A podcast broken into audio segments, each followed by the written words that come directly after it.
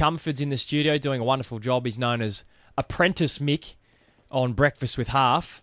I'm going to call you your real name. Hello, Mick. Hello, Matthew.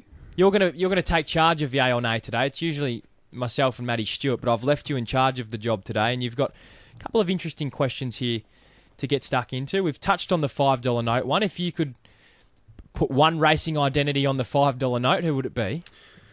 Well, I have a few options here. Obviously, uh, it's replacing the Queen, so it's fitting for a Queen, and the Queen of racing is Gay Waterhouse. So I think Gay Waterhouse definitely deserves a mention, as does the King of Racing, Bart Cummings. But they I've do also, appear to be the two standouts, don't they, Bart and Gay? Yeah, but I also thought you could have a horse. That yes, on the note. Yes. So we've got Phar Lap, Black Caviar, Winx this... are probably the obvious obvious 3 mm Uh, and that's all I have in my notes. Maybe an iconic photo representation of a famous win. But obviously, I think Bart and Gay are, the obvious answers. If it was a horse, it'd, it'd have to be Phar Lap, wouldn't it? I think I, I feel like it would be too controversial to take a leaning one way or the other to Winx or Black Caviar, and too recent. Maybe, maybe too recent. Yeah, Phar Lap, Phar Lap's iconic. I, I, I th- actually think I'd rather. I think I would rather a horse on the five dollar note than than a person. But I agree, Gay Waterhouse, Bart Cummings are the two that would would come to mind. Uh, what else have you got for me today, Mick? Well, I've just added one in at the top here off the back of that Mick McGuane discussion. Who is your pick for the Brownlow in 2023? Now, this is an interesting one because last year I was very keen on Sam Walsh, who's obviously come down with a bad back injury and will miss the start of the season and quite possibly uh, a large chunk of the season from what I'm hearing. It's a, a worse injury than uh, initially thought or initially put out in the media. So, Matthew, your pick for the Brownlow. My pick for the Brownlow? Well, I'm always considered to be a little bit biased, and I probably am here, but I think Christian Petracca is going to have a huge year. I can't believe he's $15 to win the Brownlow. He's a top three player in the competition. He was injured in the final series last year, and he still showed just how important he is to the Melbourne Footy Club. Um, I believe he's had a, a huge off season. He's as influential and as damaging as anyone in the game. The only issue with with a, a Melbourne player is that Oliver and Petracca and Viney all take votes off each other, but.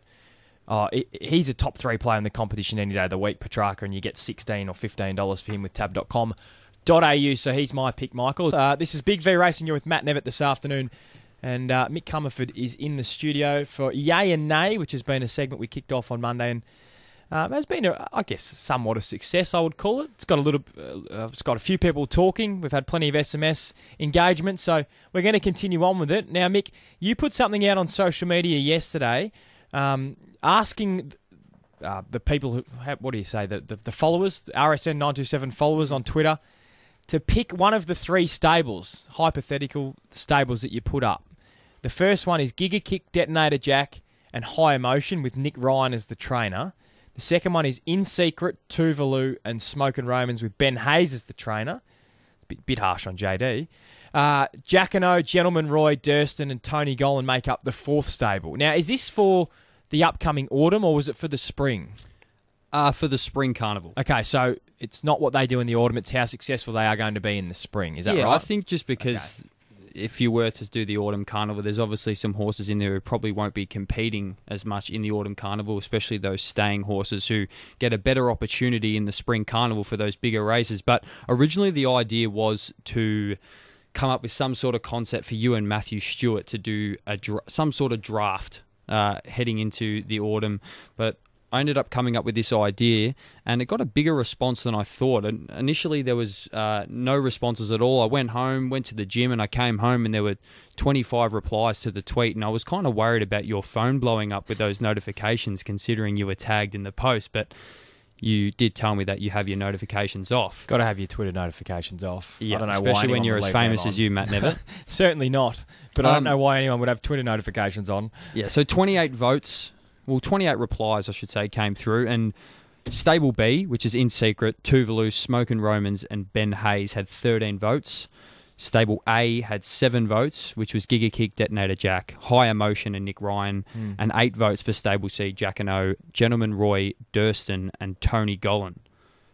So okay. I was pretty surprised. Yeah. I, I know, I kind of know where you're leaning to, Matt, but Well, Which one would you uh, take? Oh well, I mean, it's uh, the the first three in all of those stables could be Everest contenders. So I think in secret could be anything. She could be the best sprinter in the land. She could be the best horse in the land. I don't know.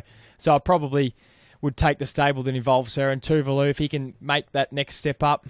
He could win, you know, any race between sixteen hundred meters and two thousand, um, if he gets a you know the right draw and conditions to suit. So that's probably the stable I'm taking there, uh, Mickey, is the, the Yeah. Ben Hayes led in secret Tuvalu Smokin' Roman stable. But it's an interesting debate. I like your idea about a draft. We might do that. Matty Stewart and I might pick a couple of horses that will follow throughout the autumn. Yeah. And uh, we'll draft a few in our stable and maybe we'll create a few rules which horses we can trade and um, hold on to, etc. Yeah, I'm with Stable B too. I just think those big Flemington sprint races down the straight are going to suit In Secret. James McDonald did say In Secret's probably the best straight horse that he has ever ridden outside of obviously Nature Strip in its prime, um, but it could be anything. And Tuvalu and Smokin' Romans on pace horses, and as a punter or uh, as an owner rather, an on pace horse always gives you a bit of excitement up into the line. So I think that's why Stable B is the obvious choice. Yeah, she was electric in the Coolmore. Uh, Mick, great work from you. Uh, look forward to hearing from you uh, maybe a little bit later in the program with some news if it breaks. Yeah, beautiful. Thanks, Good mate. stuff, Mickey Comerford joining us there.